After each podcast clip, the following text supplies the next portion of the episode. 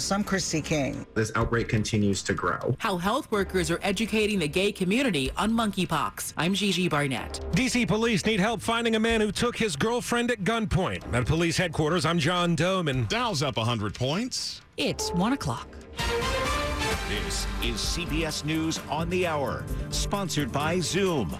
I'm Steve Kathan. President Biden says his COVID case is evidence and proof that the virus isn't gone, but he's tested negative now and is out of isolation. The president says his symptoms were mild, his recovery was quick, and he's feeling great. When my predecessor got COVID, he had to get helicoptered to Walter Reed Medical Center. Mr. Biden says the difference is in the vaccines, boosters, and treatments which weren't available when Donald Trump became sick in the fall of 2020.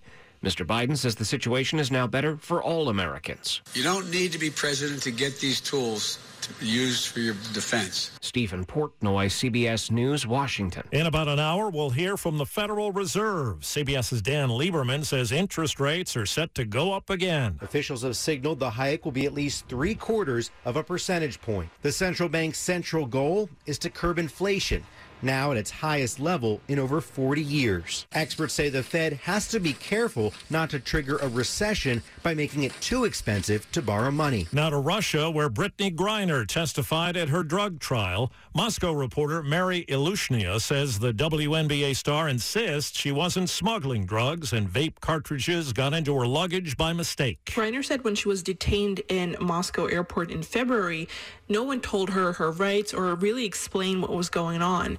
And she was just told to wait, wait, wait consistently, repeatedly, and also was presented with a document that she needed to sign, but the document was in Russian. Well, here at home, former Minneapolis police officer Alexander Kueng has been sentenced to three years in prison for violating George Floyd's civil rights. The new Saudi Golf Tour's stop at Trump National Golf Club in New Jersey has angered 9 11 families. 15 of the 19 hijackers were from Saudi Arabia.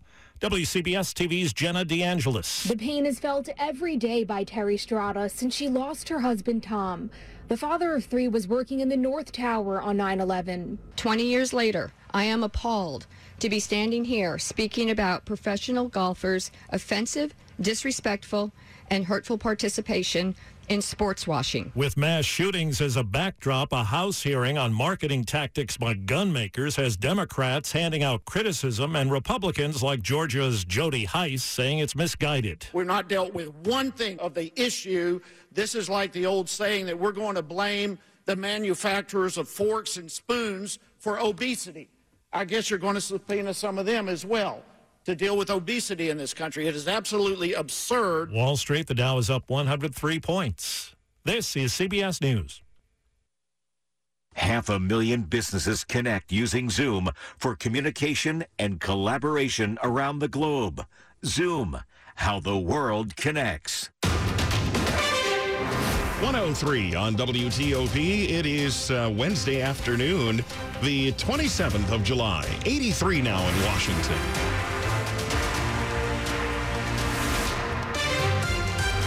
Good afternoon. I'm Mark Lewis. And I'm Deborah Feinstein. Here are the top local stories of the hour. The district is doubling down on its demand that kids get the required shots to attend school. 20 school days after classes start next month, those not in compliance will not be allowed to attend. We have every intention of enforcing this. Paul Kihn is DC's deputy mayor for education. He says rates of routine pediatric immunizations are too low. Those numbers are not acceptable as we look to trying to ensure that all of our children, our communities, our school communities are safe from preventable illness. There are nearly 60 locations offering pediatric vaccines citywide, also mobile and school-based clinics and extended hours and days. Robocalls are planned. We're putting all of the necessary pieces in place. Kristi King, WTOP News. New today, the head of the World Health Organization is advising men at risk of catching monkeypox to consider reducing how many sexual partners they have, at least temporarily. Meantime, as the number of cases rise in the district, health workers are taking a two pronged approach to battle the illness. This outbreak continues to grow. DC health workers are mostly seeing the spread of monkeypox in the gay community. To keep the disease at bay, DC Health Senior Deputy Director Patrick Ashley says the first step is education. This is a very touchy topic, right? We want to get education out to the population that's being affected the most, and we want those individuals to take precautions. At the same time, health workers are on to the second step, removing the stigma. Monkeypox is not a sexually transmitted infection. As a gay man myself, you know, I don't want any more stigma associated with this. You know, we've got to balance that messaging very carefully. Gigi Barnett, WTOP News. DC police are urgently searching for a man they say kidnapped his girlfriend at gunpoint early this morning in Northwest. Miss Lee, if you're out there and you're safe, please, please call us. But DC Police Commander John Haynes says they're extremely worried she is not okay. Not after social media live streamed the apparent armed abduction of 30 year old Salita Lee from her apartment in Van Ness. He says witnesses also saw it happen this morning, and now police are looking for 44 year old Marquez Parker, who police say had just moved in with her. He initially did try to put her in the trunk of the vehicle and then eventually put her in the back seat and fled to that location. The car was later found in Northeast, but police say there's nothing significant about that location. That vehicle was unoccupied and there is no traces at this time of either either of the persons. At police headquarters, John Domen WTOP News.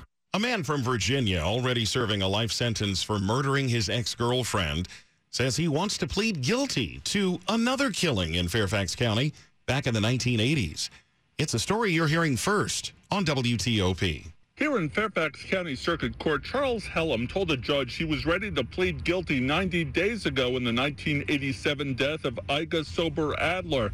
The judge agreed to appoint a new lawyer for Hellam, who says he wants the case to move forward so he can be tried in Maryland in the death of Jennifer Landry. Hellam says he wants out of the maximum security Red Onion prison in Virginia and agreed to cooperate. In his words, I know they're not going to move me out of the state until I get this resolved. In Fairfax, Neil Augenstein, WTOP News. Coming up here after traffic and weather. Amid COVID and monkeypox, a new interim head of DC Health. I'm Dick Uliano. 107. Shake up your summer with Shakespeare's magical comedy, A Midsummer Night's Dream, live on stage. Folger Theater is transforming DC's National Building Museum into the Playhouse, an enchanting theatrical experience, including activities for the whole family to enjoy. You'll be swept away by the romantic delight and enchantment of one of Shakespeare's most beloved plays. Folger Theater's A Midsummer Night's Dream is on stage at the National Building Museum through August 28th. Tickets at folger.edu. When your celebration of life is prepaid in advance, it becomes a gift from you to your family later because no one should have to plan for a loss while they're experiencing one. Paying in advance protects your loved ones and gives you the peace of mind you deserve. Let us help you plan every detail with professionalism and compassion. We're National Funeral Home and